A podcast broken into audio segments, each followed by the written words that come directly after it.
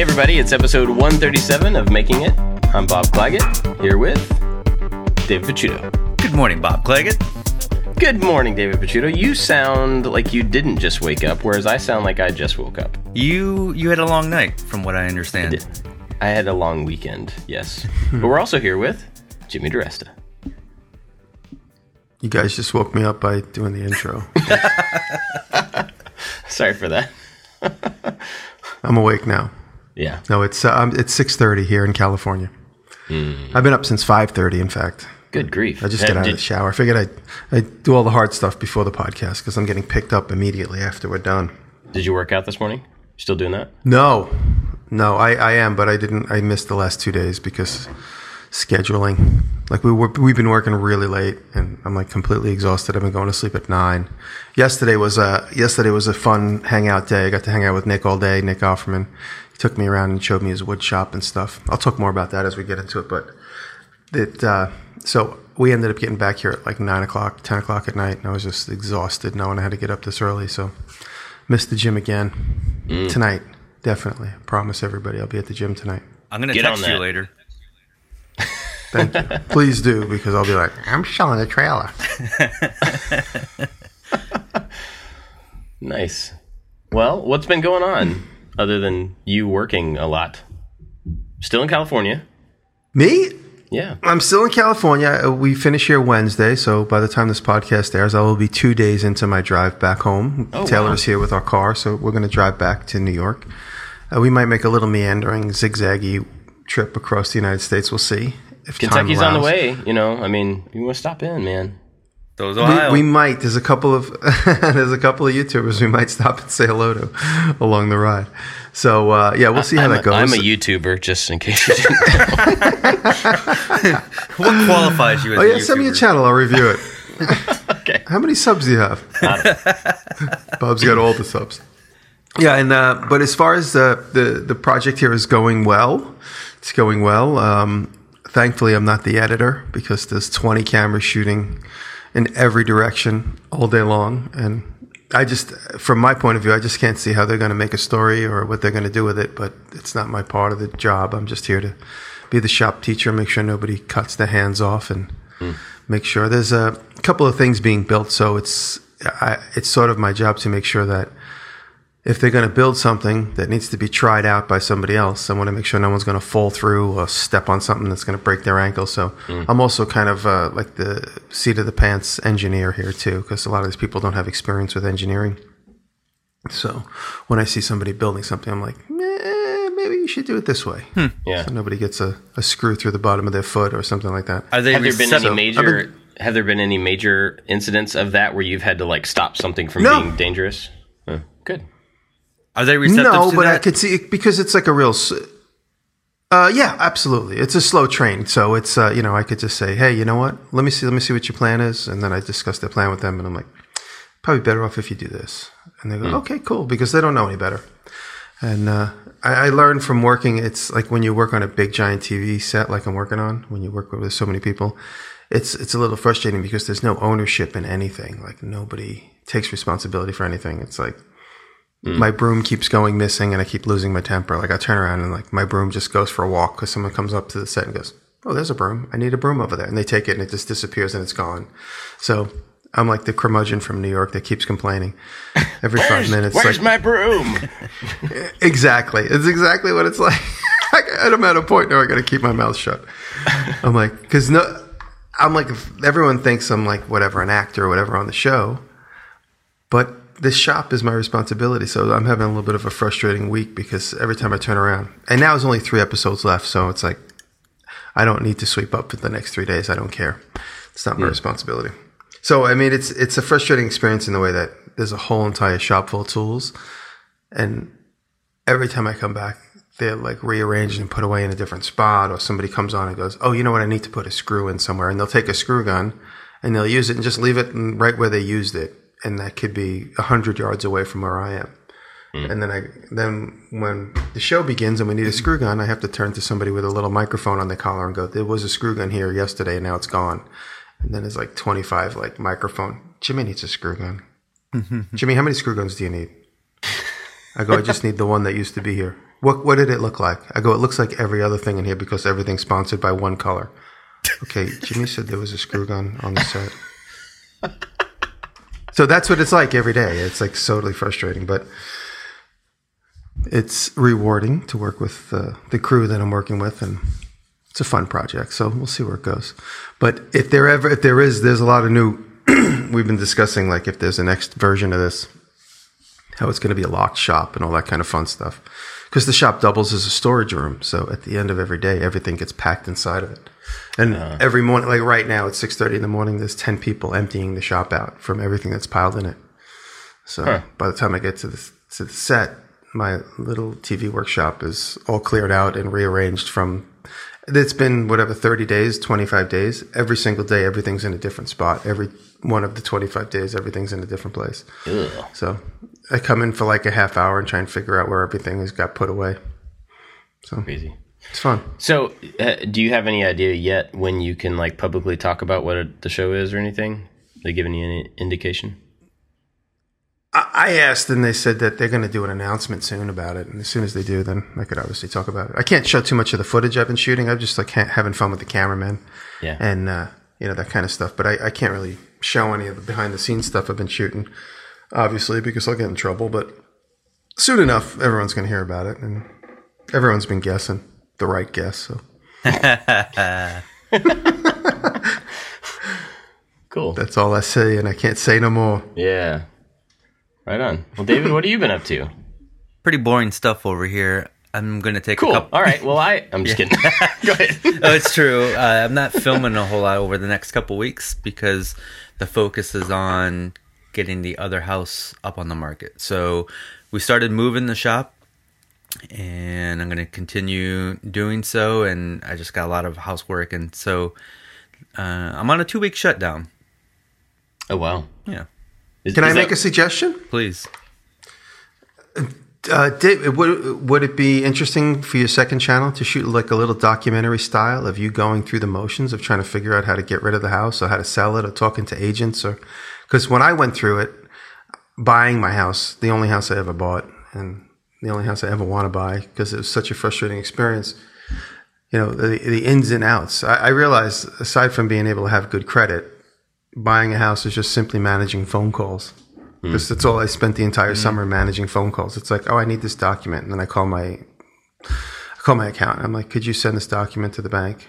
And then the bank calls me. It's like, not this document, the other document. And then five days later, I call my account and I go, could you send this other document to the bank? Okay. And like that's what it's like buying a house. It's like 600 phone calls in a row.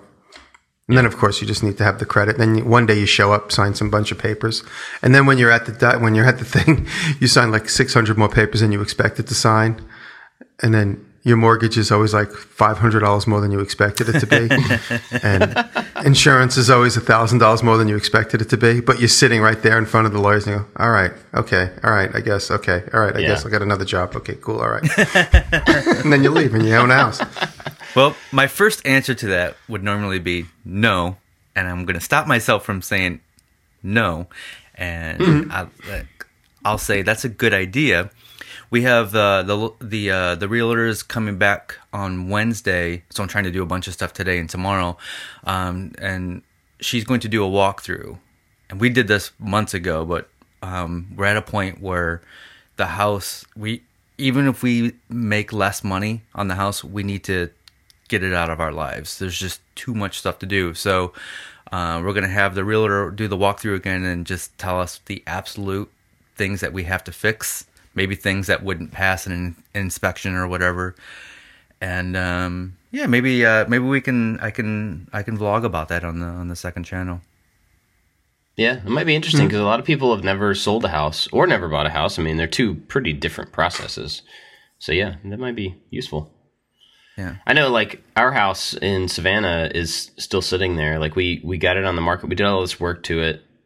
Uh, you know, getting it cleaned up. I had a friend do some of the floors after we left, and uh, we put it on the market and we had some interest in it, and then found out that there was a leak in the pool. Wah, wah. And so I've been trying at a distance to get somebody to fix the pool leak, and I can't get anybody to call me back because the hurricanes came through, and it didn't cause a lot of trouble where we were or anything, but it just kind of set everything off. Like everybody who was looking for a house is now like not, you know, it's not a priority. And power was out for a week or so and just set everything behind. So Hmm. that's kind of a drag. So I kind of feel your pain. uh, Like you need to get rid of it. You know, it's just kind of there, like dead weight, dead money It's- being spent. it's just something that I, I can't stop thinking about. And if I can Yeah. get rid of it, I can worry about the things I'm supposed to worry about.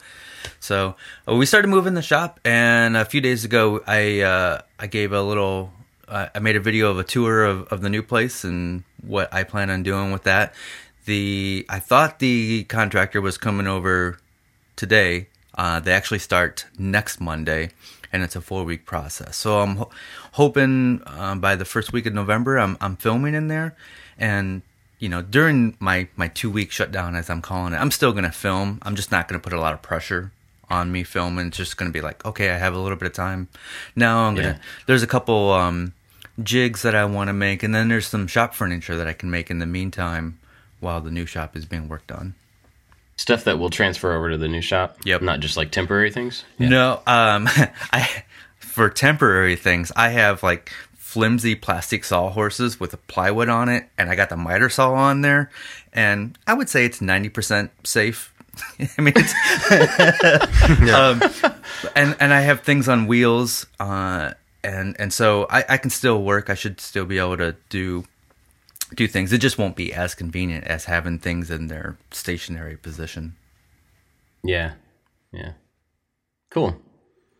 Um, yeah, speaking of that, like I last week I um had I I think I said it on here. Josh Price from the PI workshop was in town Sure. and him and his family spent the week here. And actually they're still in town. Uh, but he was in the shop with me and just like wanted to help. So he was like, you know, what can we what can I help you do to get the shop in shape? And we built like a lumber rack one day. Uh, he built a wraparound, like a cover for our furnace. There's one that doesn't have a vent on it, so it's like easy to cover up and it's not a big deal. And so he did that, and it's all covered in whiteboard. It was super helpful because it was one of those things I probably wouldn't get around to for a really long time.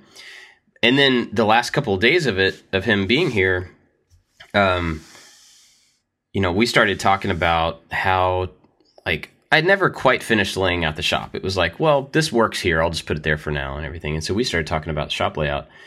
And it was pretty cool because I found that Josh and I think a lot uh, the same way about we think through processes pretty far. And you know, if you put this here, then that's going to cause this, and that's going to cause this, and that's going to cause this. So you get the the chain of effect there. And so we ended up having like a whole morning of like, well, if we put this tool over here, you know, how do we have to run the dust collection, or what's the most efficient way to put a single dust collection trunk to run multiple tools and all this stuff. So we made some really good progress and then all of a sudden started moving everything. So now, and this was right before I left for New York. So now everything in the shop, every single thing is in a different place than it was last week.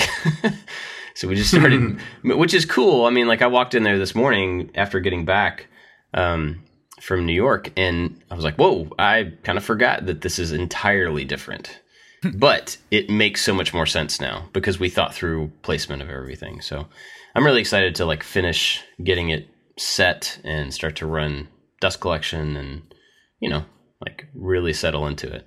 Uh, but it was really cool. It was super helpful to have him in the shop helping out, which was really cool and just good to hang out. He's a good guy. Um, but I got back last night at like 1 a.m. from New York. Went to Maker Faire this weekend, and Nice. it was it was so cool. I hadn't been in New York City in a while. I can't even remember the last time. It was it was before I started having kids, so it would have been like almost 10 years ago, I guess. And uh Oh, you you haven't been in New York since then? I feel like you come here all the time. no, I maybe I have. Maybe I maybe I've been there one time since then. But not much. I mean, um No, I mean like I've never, I haven't met you in New York since Yeah. since we've been friends. maybe yeah. I feel like I was there one time while you weren't, like you were out of town or something. I don't know. But anyway, I haven't spent much time in the city in a really long time. And it was really cool and also like really reaffirmed the fact that I could never live in a city like that. I don't know how you guys do it. I know everybody gets used to, you know, new noises and new smells and new all the stuff. Uh, but and people grow up there and that's all they ever know and stuff. But man, what a difference of Well, I'll tell you, the Maker Faire takes place in like the worst part of Queens. There's no way to get there simply. Uh, like my friend wanted to come and stay at my apartment. I was like, honestly, I go, you're better off renting an apartment near there or getting an Airbnb because to get from my apartment to the Maker Faire, it's it's an hour and 20 minute scooter ride on a Vespa. It's like an hour and a half in the car because when she gets there, there's nowhere to park. It's it's an it's like an hour and a half on the train because you got to make 17 connections. It's only about 15 miles from where my house is, my apartment. But getting there, it is like the most zigzaggy back and forth on unpractical way to get there. There's just y y the only way to get there practically is is to sleep there or take a helicopter there because it's like the most inconvenient place in all of New York to get to. Have you ever taken a helicopter there? Because that'd be awesome. No, no, I'm just, I'm just saying that the only way to get there, like conveniently, is like as the crow flies, Just just, like hop, wherever you yeah. want, go straight there. Because Yeah. yeah, We had pretty good uh, luck. that- We had pretty good luck like taking cars just because of the time of day and the fact that it was on a weekend and stuff. That helped a little bit to get you know get lifts there back and forth and stuff. We took the subway one time, uh, which smelled exactly like I remembered, so that was cool. Um, and then let's see, we walked a lot. We were stayed in Brooklyn, and so with some friends, and we walked from there over the bridge to Manhattan and walked around. Ended up walking like 13 and a half miles one day, which was a lot. whoa, Yeah, but it was That's fun. a lot. We were aiming to get to Central Park, and we didn't get anywhere close to it. We just got distracted and started going into stores and found some like festivals in the streets and walked through those. You know, it was really cool. I mean, were you with was- your wife?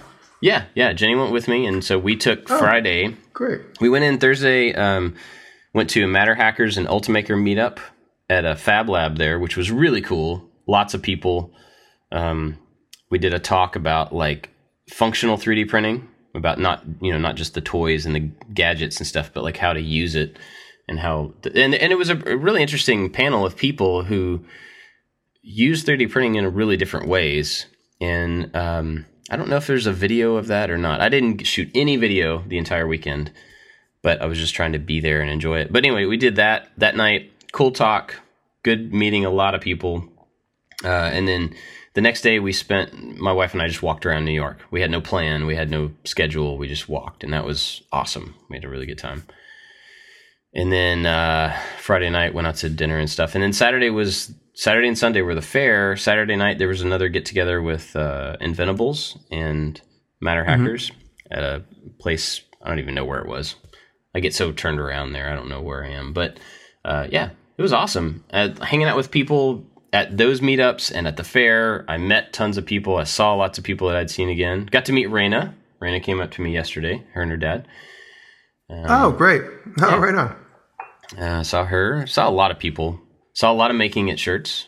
A lot of people uh, asked about you, both of you guys. A lot of people were mad at you, Jimmy, and I wanted to make sure that I rubbed it in.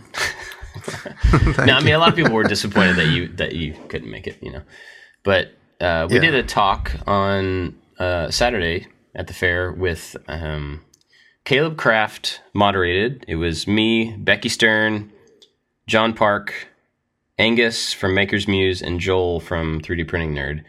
And we just talked about like YouTube stuff, and it was 45 minutes. And I think it was like one of the more solid panel talks I've ever been a part of. Like it was, uh, Caleb did a great job of getting right into it, keeping it moving.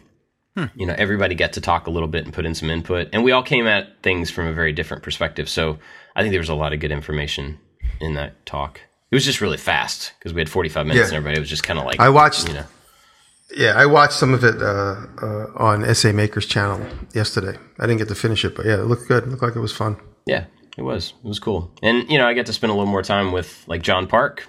And if you guys anybody doesn't know him, he works Yep. for Adafruit and does like super cool stuff and uh, he's a really nice guy too.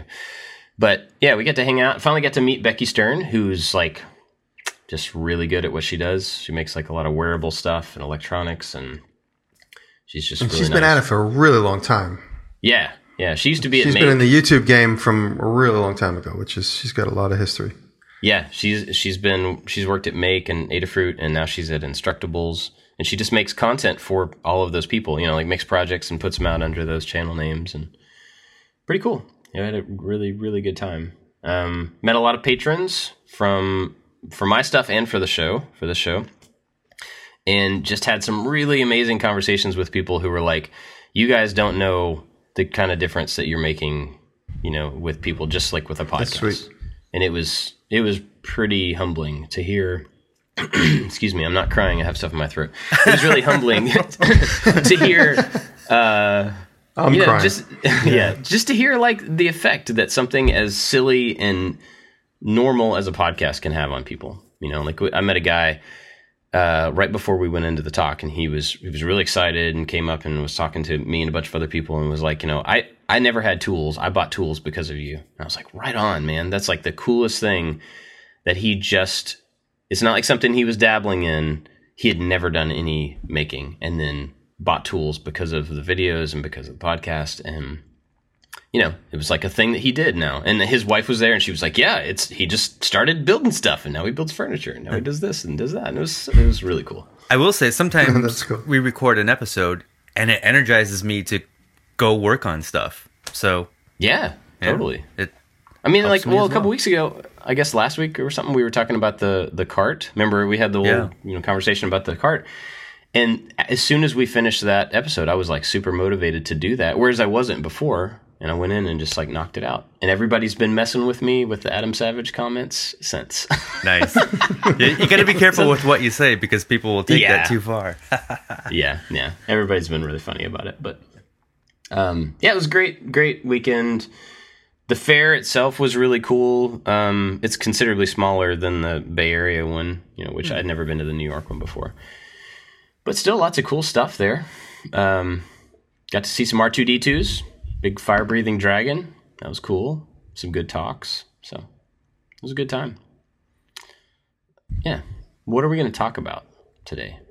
Today we're going to pull in a couple of questions from Reddit. And the first question comes from Jay Makes on YouTube. That's his username.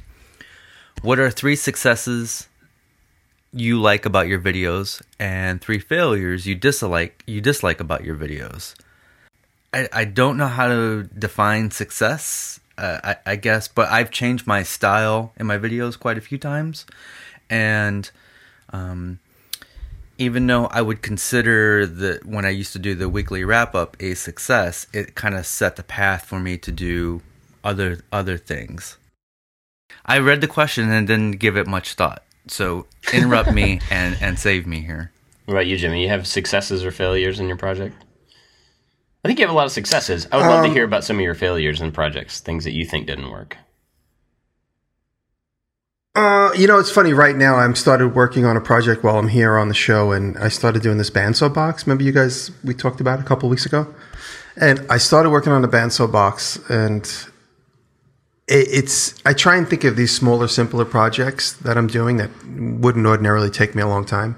I try and relate them to when I used to do a lot of the make videos. I would do the make videos. A lot of them were only done in just a few hours, and they came out. They were very successful. A lot of them. And so this time around, I'm trying to do this. And again, with the frustrations that I talked about already with the shop, like I turn around and things are put away and I turn around and somebody just cut 32 by fours on my only bandsaw blade that's sharp and, you know, stuff like that. And uh, I am having a little bit of a frustrating time. And so the bandsaw box did not come out great. I mean, it, it'll look cool. There's a lot of techniques in there that are usable, but it doesn't, it's not something I'd be extremely proud of. It's just like it's done. And it's like, okay, there's a box with a bandsaw hole cut in it. And as you know, when you do a bandsaw box that's inside a bandsaw box, and the holes, just the holes you're making, just keep getting more and more like squirrely, and so it's kind of like that. I, I'm gonna finish it. I'm gonna try and finish it today, tomorrow, but it's not gonna be a great video. And I'm a little nervous that lately my channel is is not getting the views, it's not getting the subs because I'm not really putting a lot of content out there. And so by the time I put this up there, it's going to be just another one. Of, oh, would you run out of ideas? Oh, this is horrible. You know, so I'm a little, I'm a little vulnerable right now as far as my whole channel goes because I just haven't been hammering the content that I like to. And once I got into my shop in July and August, I put out some good stuff. I was happy about the DeWalt videos that I did and a couple of the videos that I got up and out. But then all of a sudden now September, I, you know, I kept telling everybody I'm not going to be able to make a lot of content. But things are dwindling a little bit, and I really have to put a fire under my butt and get back to work in October. So th- that's an interesting question. You know, like you, you, it sounds like you're feeling the pressure to put some content up, but you're not really happy with the content that you made for whatever reason. You know, whether it's something you can control or not. Like, do you think it's worth putting that there, or do you think it's worth just holding off until you do something that you're really happy with? Um, I'm gonna put something. I'm gonna put it up just to because I can discuss it. I mean, I, with my Patreon voiceovers, I can discuss what's good or bad about this particular project because it went in a couple directions. It's really simple. It's not complicated at all. But while I was working on it, I realized it didn't fit under the bandsaw guide, and I was like, oh wow, that was kind of a stupid mistake. I made this whole thing. It didn't fit under the guide. Uh, does this bandsaw has a like a six inch throat, and I made this exactly seven inches, thinking it would fit. Thinking, you know, because I, I, in my mind, I always like invert numbers. So I, I'm like, oh, six is the number, seven is the number, and then I went over. I'm like, oh, it was six. Because when I measure it, I'm like, is it six or is it seven? Oh no, it's six. But then because in my mind I say seven, I obsess on the wrong number. It's, it's like a mental disability I have. I always obsess on the wrong thing because I don't want to make it wrong, and then I always make it wrong. if anybody else has that same problem. and anyway, so uh, I, that was like a little hiccup, and and now there's nowhere in this half baked shop for me to like cut that much material off, and then if I do, it changes the idea.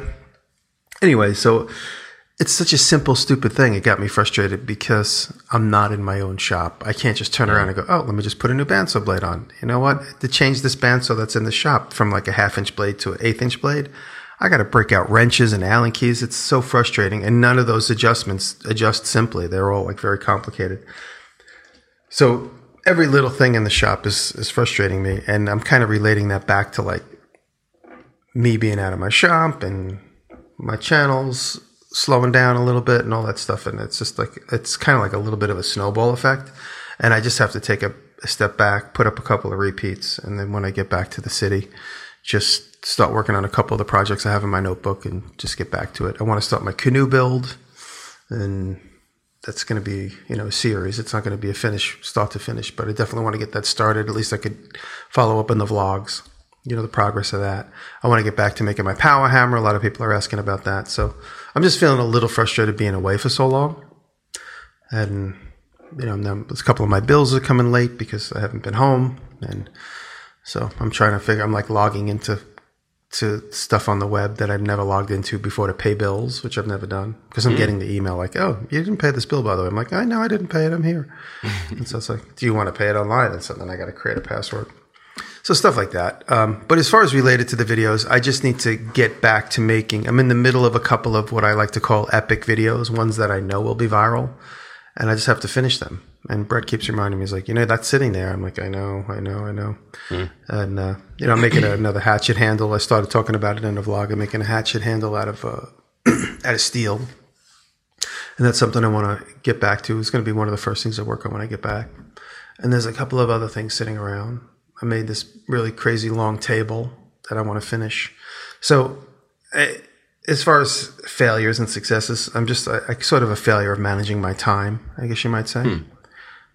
But Well, it's there's only so much you- I can do when I'm literally in another state. Oh yeah, yeah. I mean, it's got to be kind of frustrating to be. it- It's an extended period of time to be like out of sorts and out of your place, especially after Yeah. you just moved and you know got settled. It'll be it'll be like five weeks by the time I get home. Yeah. Well, it's interesting you said snowball effect. Like it, it sounds like it's kind of snowballing in the direction that you don't want. But, um, you know, at the same token, once you get back and start getting back to creating content, it's going to snowball in the other direction, right? As you create more things, exactly. you'll see all those numbers start to rise and all that. Yep.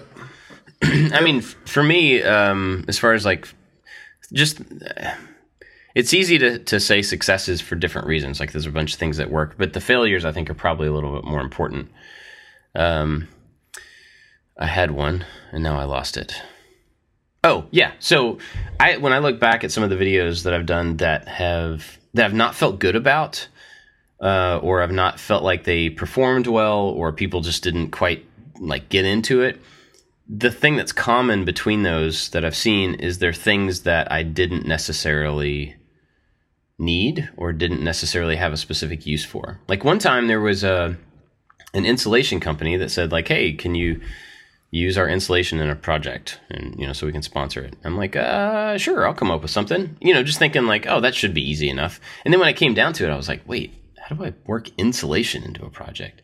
And they had some sound insulation so i said well i do audio stuff. I'll make some sort of a you know audio wraparound for doing voiceover. And technically it worked. It worked great. It was ugly. It was something that i didn't really need and i think that just bled into like a lack of interest into it and that carries over into the viewership. I think when people see at least me when they see me doing something that i'm not necessarily into it's really obvious. I mean, maybe i'm just bad at hiding that type of thing but um, and so i think that's happened a couple of times. Sometimes it's like well i know i should be making a, a project out of wood because i've been doing electronics and 3d printing lately and it's you know it's about time for me to do a wooden thing. I don't really need any wooden things. What can i come up with? You know and i'm you know it's like I'll just do this thing because it probably makes sense to do it, then I'm not into it. And those usually just don't go well. Uh, but I think on the flip side of that, I guess from a success point of view, the ones, the projects and videos that I've done that are things that I am super excited about, the things that like really get me internally just like glowing, that comes across and people comment about it all the time. Like the lightsaber, people still to today leave comments that say like it was so awesome to see you light up like when the lightsaber turned on for the first time. Because I turned it on for the first time on camera and it just made me giddy. Like I giggled and just felt like oh my goodness I have a lightsaber That was fun. you know and and I think that like connected with people. And so I and that and the the arcade too. It was like a long-term goal. When I finally had it there in the living room with the lights on the wall and the you know our artwork on the side and all that stuff, I just felt like, oh man, this is awesome. I think that stuff carries over. And that's not really a success from a, you know, like a view perspective. Like that doesn't necessarily get more views. It doesn't, maybe doesn't teach any more than anything else, but I feel like it got the point across because I was really excited and I think that carried over.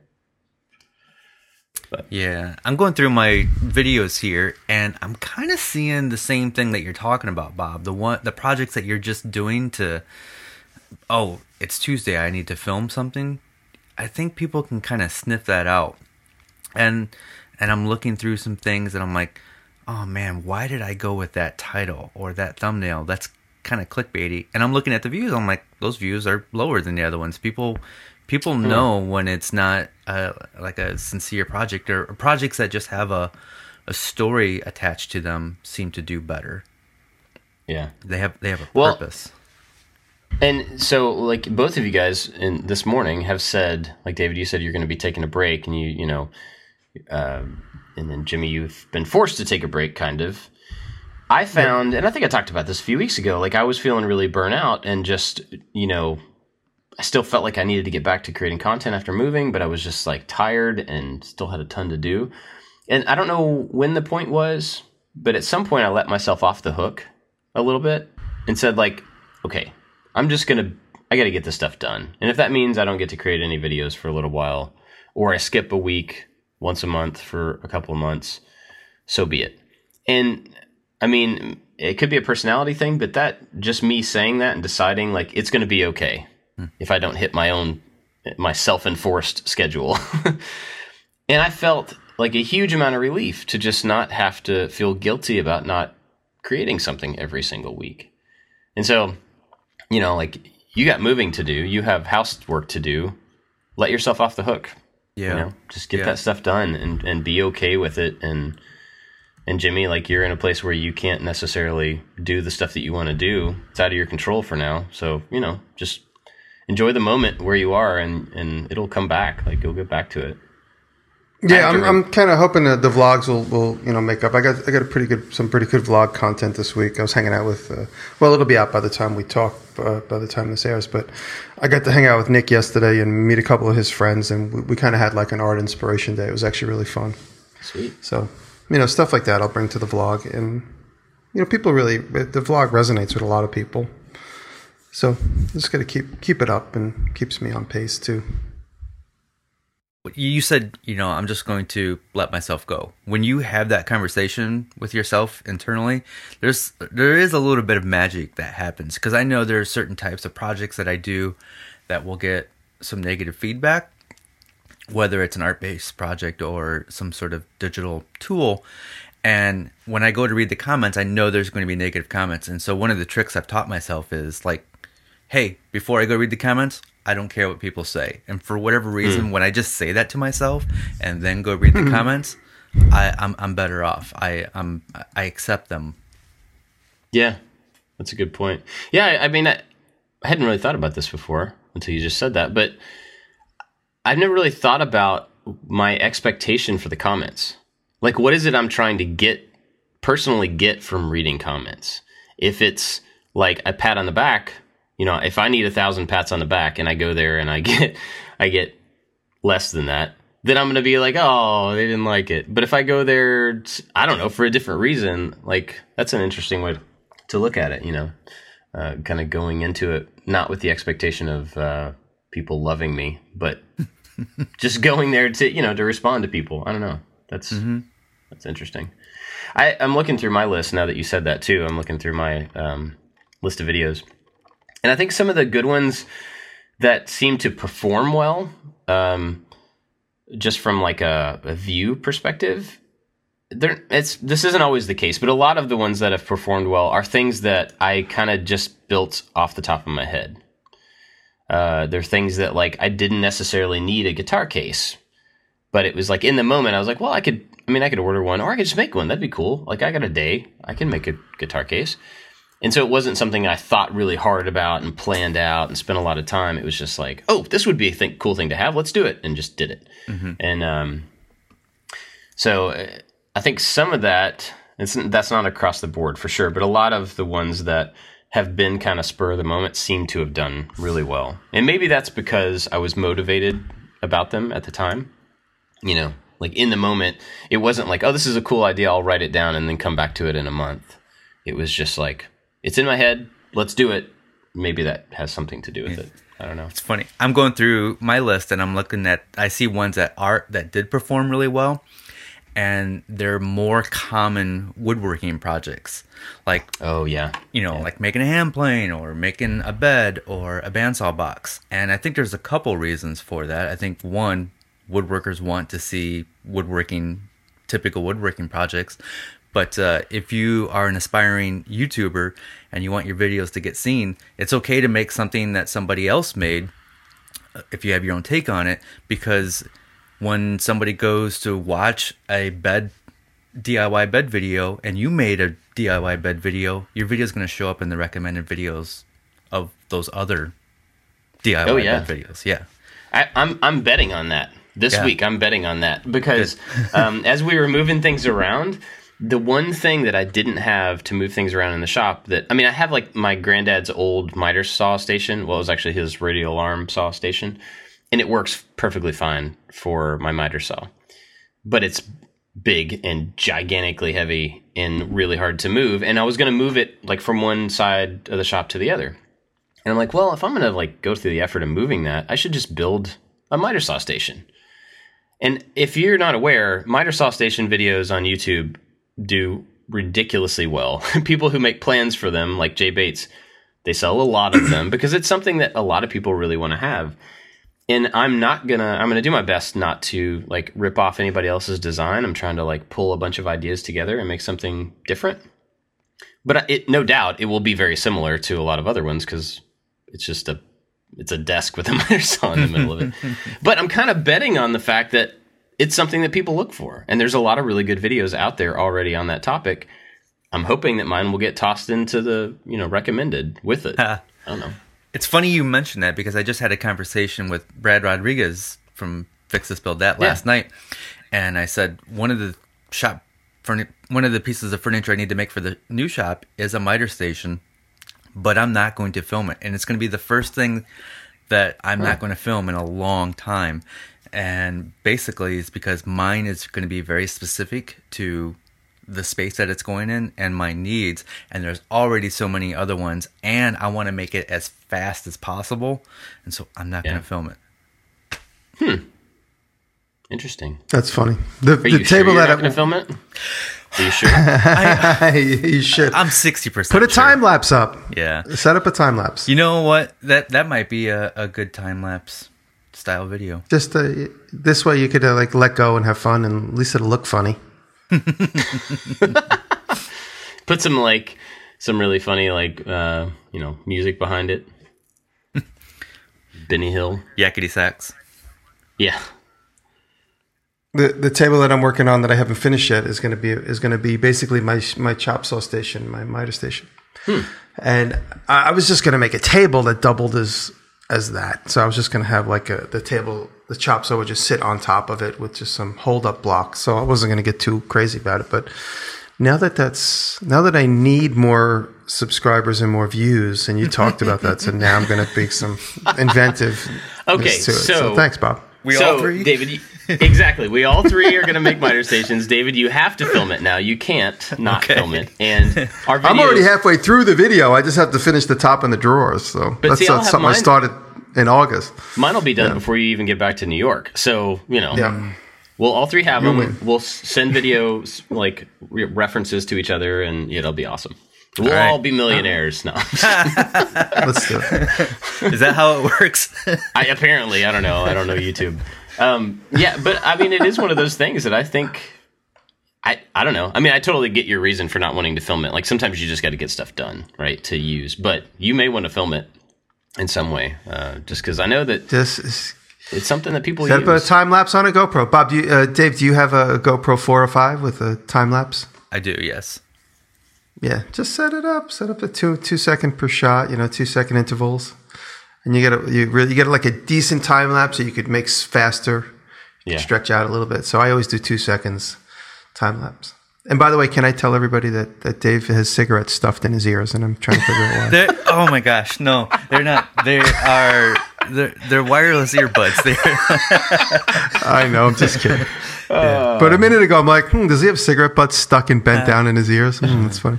I smoked for a long time, and thank goodness Did you I keep don't them in? anymore. Did you keep them in your I, ears? I was never the person to keep them in my ears. No. okay, It looks like you took like two Parliament cigarettes and stuck them in yours and then bent them down. bend them down. Yeah. Yeah. Next thing, I'll I'll have the, the, the pack rolled up in my sleeve like Schneider. Nice. Yeah. That's funny, Schneider. Schneider. You, everybody, you'll win. You'll win first prize if anybody could say who Schneider is. Yep. that's under. That's under twenty five. yeah, thirty-five maybe. Yeah, name the show.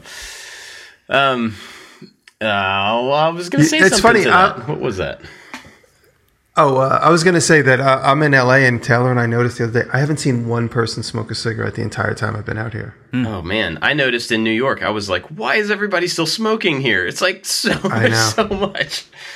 Yeah. Oh, yeah. I stopped smoking about 20, 28 years ago, so I'm proud to say it. I haven't smoked in so long. And nobody should ever smoke. It's like the most horrible thing. Yeah. Once in a while, I hold a Sharpie in my mouth in a video, and everyone's like, You smoke? I didn't know you smoked. It's a Sharpie. Smoking sharpies is even worse for you probably than cigarettes, but I'm down. I'm up like up to about two a week. nice. So, David, was there another question that kind of went along with that one? Did you say that? Yes. Or did I imagine that? Let's see. Uh, oh, the same person, uh, Jay Makes on YouTube, asks, I would love for a show focused on how you record your projects. And he goes on to say, like, uh, ask, why do you explain some things and not other things? What's the process? What's the balance that you choose for your videos? Hmm. Hmm. That's a big question. Hmm. I could I can offer just a little advice. It just happens to be top on my mind uh, because I just had this conversation with a with a fan the other day. I think it's real important. A lot of people don't realize, and I've said it here, and I'll say it before. People think we have cameras running all day long. They think we have, we shoot like sixty five hours of video. I only ever shoot when transformation takes place. If like wood, if one piece of wood becomes two pieces of wood, if two pieces of wood get connected, if a hmm. piece of material gets cut in half. I only shoot any kind of transformation. If I'm going to have to show something boring for a really long time, like sanding, I shoot it for three minutes because I'm only going to show it for five seconds. So stuff like that. And if, if I am going to show it for five seconds and it's really big, I want to show myself on this side of it, that side of it, that side of it, that side of it, so that people will get the quick understanding he sanded the whole thing. So, I mean, that's that's some really quick tips if people want to know. I don't keep a GoPro going the entire time. And if I do something really boring, I move the tripod three times while I'm shooting it. And so it looks like I'm doing a three camera shoot, but it's just the same piece of footage in three different spots. And uh, something that's really important, and you guys could attest to this, is managing your files. So when you shoot three from three cameras, and sometimes the time codes, the time codes aren't the same. You don't even know. Like you'll, how many times have you edited a video and you're like, "This is oh man, this looks great," and you're like. I completely forgot to put the footage from above. I completely Yeah. forgot because it wasn't in the timeline in the same sequential order that because that GoPro the time isn't set because it doesn't go online ever and the time is set to 1962. So it's always like at the top of the pile of, of footage. I'll be editing and I'm like, oh, the GoPro is still in the Glowforge. I have to go back and go get the GoPro. Yeah. Yeah, that so that that is that is uh, one downfall to trying to do a multi-camera shoot. You really got to make sure your time code. Well, the time code. You just got to make sure the time of day is set correctly on each one of the cameras, so that when you bring your files in, they land in sequential order. Because if you have two GoPros and a digital SLR, you want to make sure those files all land in some sort of sequential order. Otherwise, you forget you had them. Yeah. And That, that's why I try to avoid using more than a couple of cameras in any shoot. Go ahead. Uh, when you do have your time set on the cameras, make sure that all the different cameras uh, are set to um, daylight savings time or non-daylight savings time Right. because yeah, because time one's always an hour off from the Yeah. other. exactly. I've done that good a call. thousand Absolutely. times, yeah. I, Or the so I- same date. Yeah. So you, you were talking about like uh, having cameras running all the time and like shooting every single little thing. When I first started making videos, I would with the intention of like I'm going to show everybody the whole process. Like that's the one of the kind of core things of what I do. And for a long time, without really thinking about it, I would show every table saw cut. And if you're making a cabinet, that's a lot of table saw cuts. And really, you don't need to show that because people, if they see one cut, they understand how to cut a piece of wood on a table saw, unless you're doing something unique, right? But if you're just cutting down a four by eight panel into 20 pieces, you don't really need to show that. So that's one thing that I just kind of realized a while back that there's a lot of the stuff that I'm including that really there's no reason to show because it's if I show it once, I can say, and then I cut all these pieces to size. Right. Because mm-hmm. with what I do, I don't I don't tell people generally. I don't tell people the sizes that I'm cutting to because it's not always relevant. And so it's not like I'm saying, and then I cut a piece to this size, and then I cut a piece to this size. You know, there's no like lineup between the audio and the information I need to say and a visual of it being cut.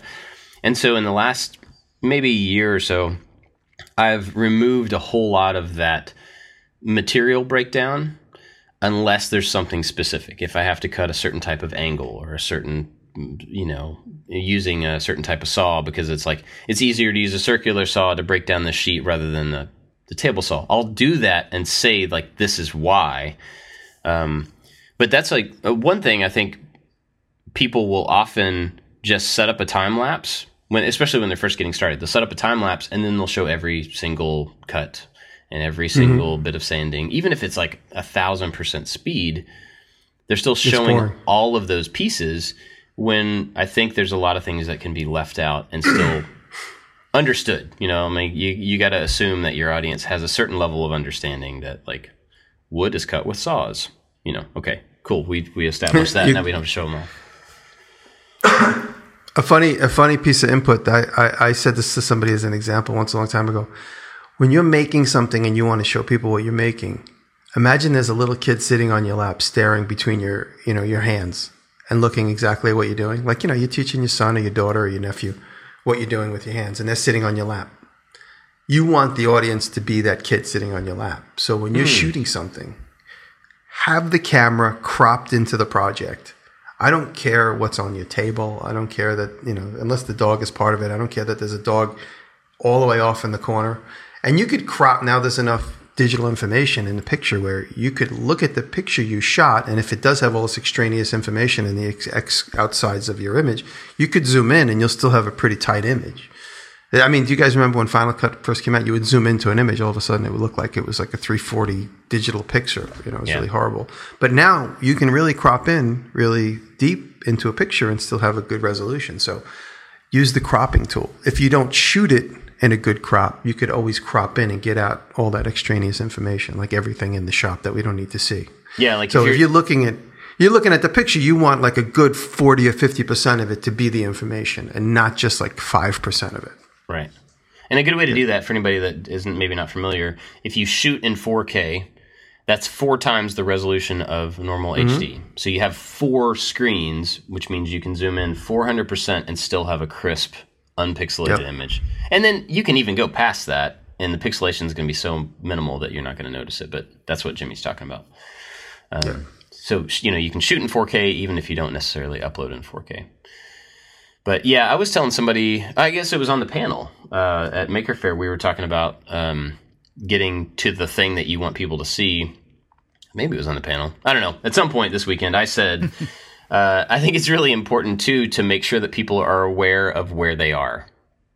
Like, it's when we're moving through our shops and we're working on this side of this giant piece of furniture and then we have to zoom in very quickly to show like this is how you do this one hinge or whatever you know like a close-up detail thing we understand that because we're there and we have the context of the room but if somebody's watching the video they don't necessarily have the context of where you are in relation to the thing that you're showing them so a lot of times That's real important. it's it's as simple as like a wide shot of the piece of furniture with you on the left side just to show that That's you're good. there and then you zoom Context into the is detail. important. yeah the con just and a simple context shot like that can make it really much easier for somebody to follow what's happening rather than just like bouncing around from close up to close up and not really knowing where they are Uh, another real important thing, and, and we all do it, is is context of the project. Let's say you're making four legs to a table, and you really cropped in, and now you want to show you've already accomplished two of those legs. So when you're working on the third one, you want to show two of them at least in the image somewhere, so that we know where we are in the story. I mean, between me and Brett, we're always reminding each other, let's just show context of where we are in the story, and uh, it's it's real important, I think, because it helps you. It also helps you with your edit, because when you're looking at your footage, you're like, okay, that goes over here. You know, if things are out of order in your timeline. So always be conscious of what you can show, even at, at a when they say a picture says a thousand words. That's that's what they mean. yeah You could see where you are in your story by just simply looking. yeah we do a couple tricks to keep things moving along. I, I set limitations for myself where I try not to do any time lapse. And so it kind of forces me to be a little bit more creative during the shooting process and then the editing, editing process because I want my videos to be as short as possible. So if there uh, if there's like 10 cuts to do on a table saw, there's a couple things that I'll do. One is I'll only show two of them. I'll show the the wide shot, kind of like the establishing shot you were talking about, Bob, and then one up close. And then in the next scene, I'll you know I can show the pile of boards at my bench, and that tells the story. I cut ten of them. I don't have to show all ten. Another Exactly. thing, yeah. Another thing I've been doing lately is uh, since I talk to the camera while doing the things, something that helps speed up my videos is uh, I'll cut all the the boards to width and length, and just do a quick like one one of each. And then when I'm at the bench, I'll show the boards, and I'm like, so I already cut. And I already cross cut and ripped these boards to length and then overlay that footage over top of me talking. And now I'm going to do this thing. And it really just speeds the video along because I I assume that most of my viewers are woodworkers, and they already know what a crosscut looks like. And then one final thing that I'll do, not final thing, but uh, final thing that I'll mention to speed up the videos is I will shoot tip videos on like how to make splines for picture frames, or I'll have like how to make a picture frame videos. And so when it comes time in a project where it is to, where I'm cutting splines, I'll just reference the video. Like I'm going to cut the splines now. I'm not going to go into detail, but I have a whole video that does go into detail. And so then my videos are cross-referencing each other and it keeps the project video shorter and condensed. That's a good idea. I should do more like that. yeah I never do that because I'm too lazy to like remember. Every time I start a new video, it's just like, okay, this is the first YouTube video I'm making. well, it was uh, um, Evan and Katelyn. They're one of my Patreon subscribers, and we do a, a monthly talk. And you know, one of the things that help you helps you grow on YouTube is have as much content as you can possibly make, quality content. And so I'll tell them like. You can shoot your normal project, but there's probably tip videos within that project. So that one project can actually be two or three videos. You know, and so you know if you're if you're getting into YouTube, that's that's one way of having multiple videos from a single project. That's interesting. I said that exact same thing this weekend to a couple of people. Yeah. Hmm. Because people, I talked to some people who were like, you know, do really amazing work, and they were like, I just don't know how to turn this into a video. Like, it's just too much for a video. And I said the same thing. We'll pull out, make an overview one, and then pull out a couple of specific skills and turn those into separate things.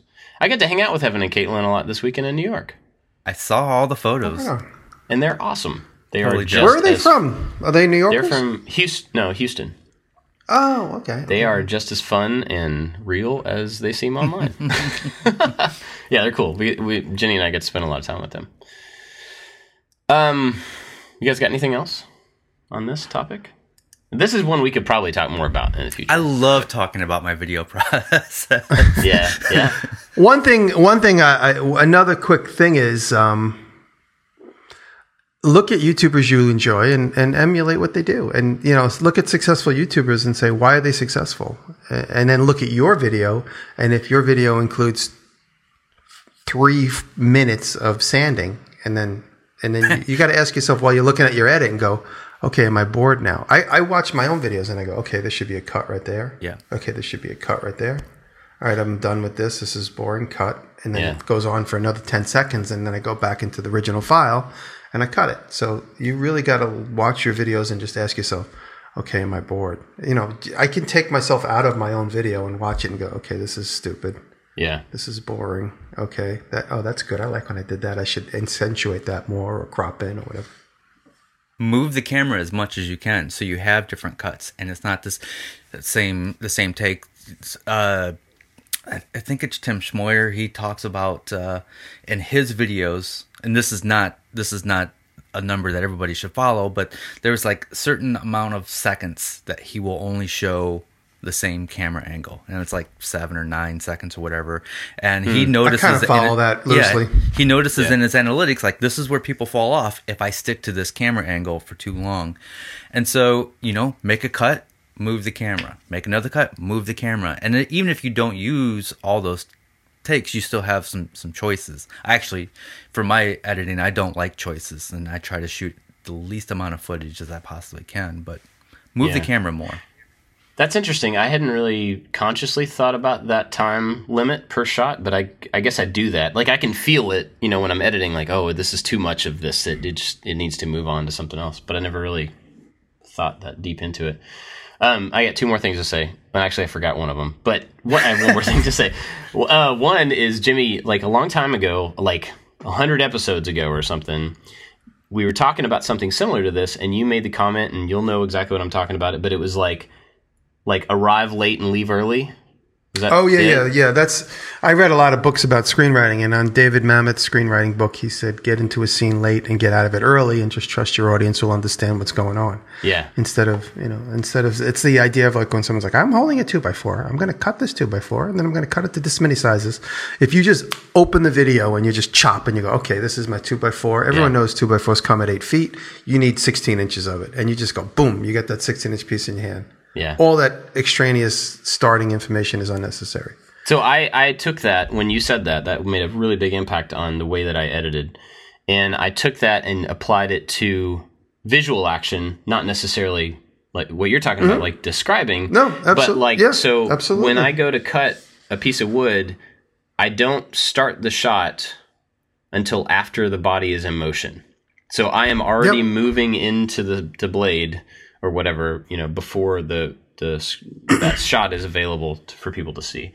And I do the same thing leaving. Like I never walk out of frame. I am walking and I'm moving toward the out of frame. That's that's I'll cut it very that's very sophisticated. That's very sophisticated uh, editing that you you learn just from experience. But one of my editing teachers, I took a couple film classes, nothing like a film course from beginning to end. I don't have a film degree, but I took a lot of classes and.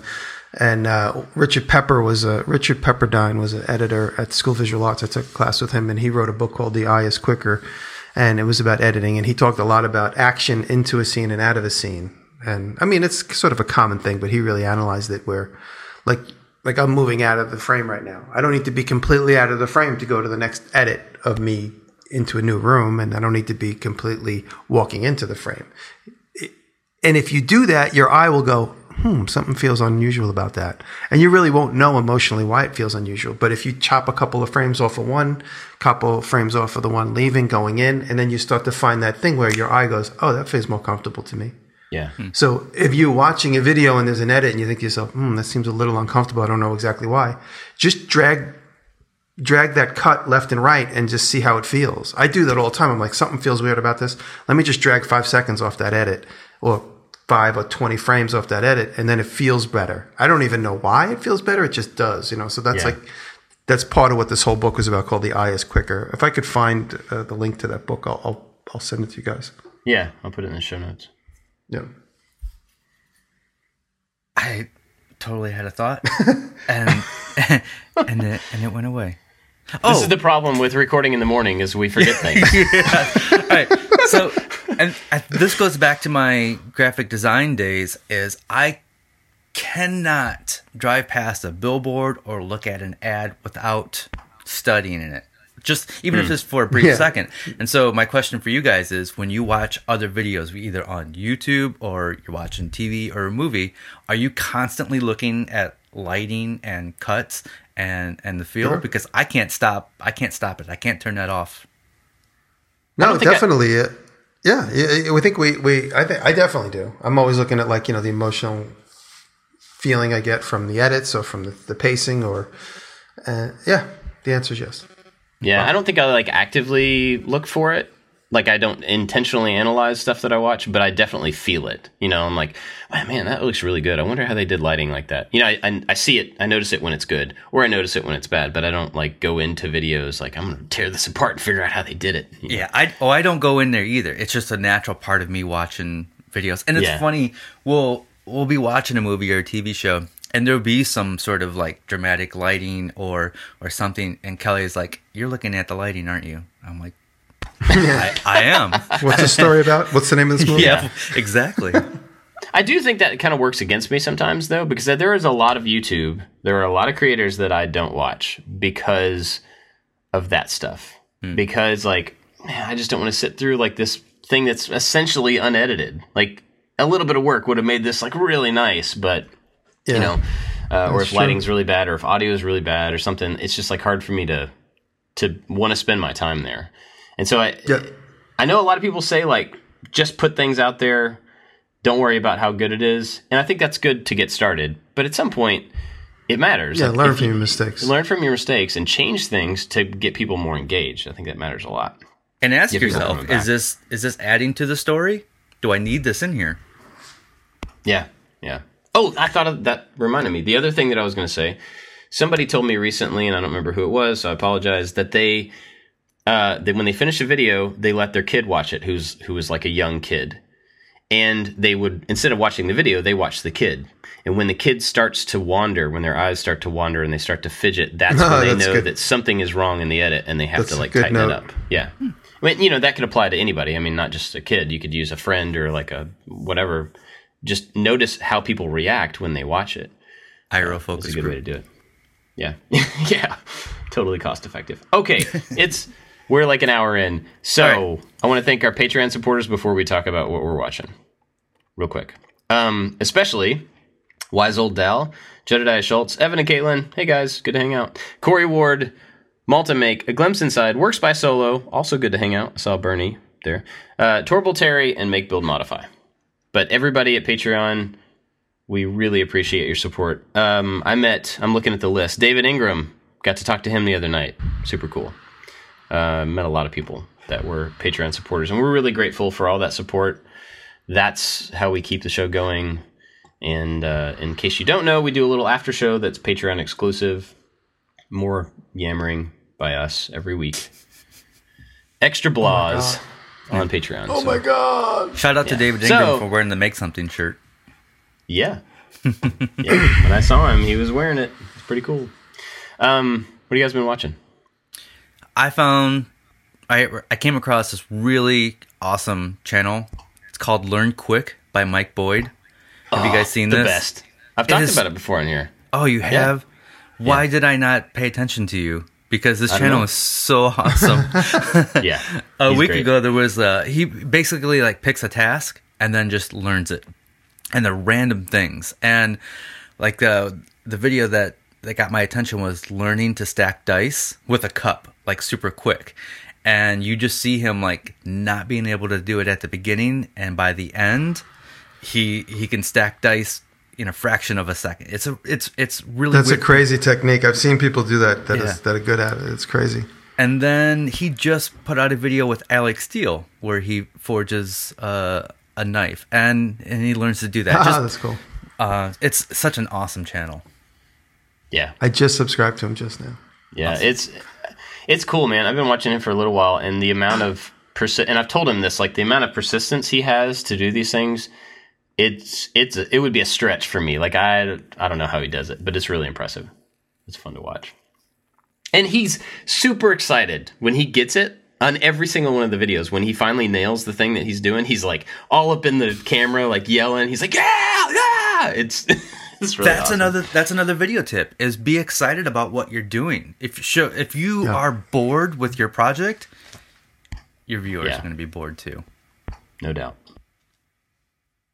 So, talking about the subject of like a new channel, a young channel, th- this young man emailed me this week, and his name is Leo. Leo, let me make sure I'm saying his name right. I gotta look at the email. Leo, Leo Good, Leo Good, Leo, Leo, Leo Gol- Goolden, Leo Goolden, and uh, he is taking on the task of restoring a hundred year old boat that's been abandoned for much of those hundred years. It's a giant sailboat. It's like a sixty foot sailboat. He's going to restore it and he got the boat, hauled it back to a location in the northeast that he's going to northwest rather he's in washington state he's going to fix this boat up and he's four videos in and the boat has got a shelter around it he's got a workshop and the boat is sitting there and it's all rotted and he's going to rebuild this boat and he seems to be very experienced and he asked me to comment on his video making style and I thought he did a very good job for his first five videos. And they're short, quick, and and the channel just started. And uh, so go take a look, give him some support, and give him some comments on his videos. I think I think you'll like them. And this is going to be an amazing series. He's rebuilding basically a a beautiful turn of the century sailboat that is like a gorgeous boat. And when he's done with it, it's going to be incredible. So Nice. one kid on a mission. I say kid, he's probably 25 years old. Awesome. Well, it's funny. I'm going to continue that like new channel thing. I'm actually this is funny. So I met a guy this weekend named Dade, and we hung out with Dade a lot through the weekend. And uh, at the first meetup, he came over and was talking to us, and we started talking about stuff that we made. And he was like, "Yeah, I do some metalworking, and I do this, and I do that." And I'm like, "Wow, that sounds really cool." And then later on, come to find out that he like had thought about doing YouTube but never did it. And so then we got to talking, and he pulls out these two photo books, like books of printed pictures, which you don't see very often in, anymore. He's like, Yeah, here's the stuff I make. And so we're all standing around the circle, flipping through these books, going, Dude, you better get on YouTube right now. Unbelievable. Metal, like, he made a suit of armor, and he was walking around Maker Faire in the suit of armor with like etched designs all over it. He had a tall bike with lights all over it and a sidecar, and he's riding around. He made all these costume things. He made a castle for his wedding with like Whoa. it craziness. Okay, so I just went to his channel and I was his second subscriber. Now his, his channel does not have the videos for these projects yet that I'm talking about, but we I think between all the conversation and hanging out and everything, a bunch of us lit a fire under and under him to make these videos. So my challenge to all of you guys is trust me uh, that this guy is talented and thoughtful. Go subscribe to his channel, and that should give him the final push of motivation to make these videos because he's he's very very talented and he's a thoughtful, smart guy. Um, and I really want to see him do it. So Love go it. check out Dade. Yeah. You guys got anything else? I am going to be late for my no. final episode of my TV show, so Oh, Okay. I have to go. I don't know if I can hang out for the fi- you know for the after party. We'll talk about you. You can listen to it later. Yeah. Okay. Yeah, it'll be awesome. All right. Thanks for listening, everybody. We'll uh, see you next week. Thank you. All right, guys. Love you. Is that to me or to them? Just to you, pal. Okay. Just I love you. I love you too.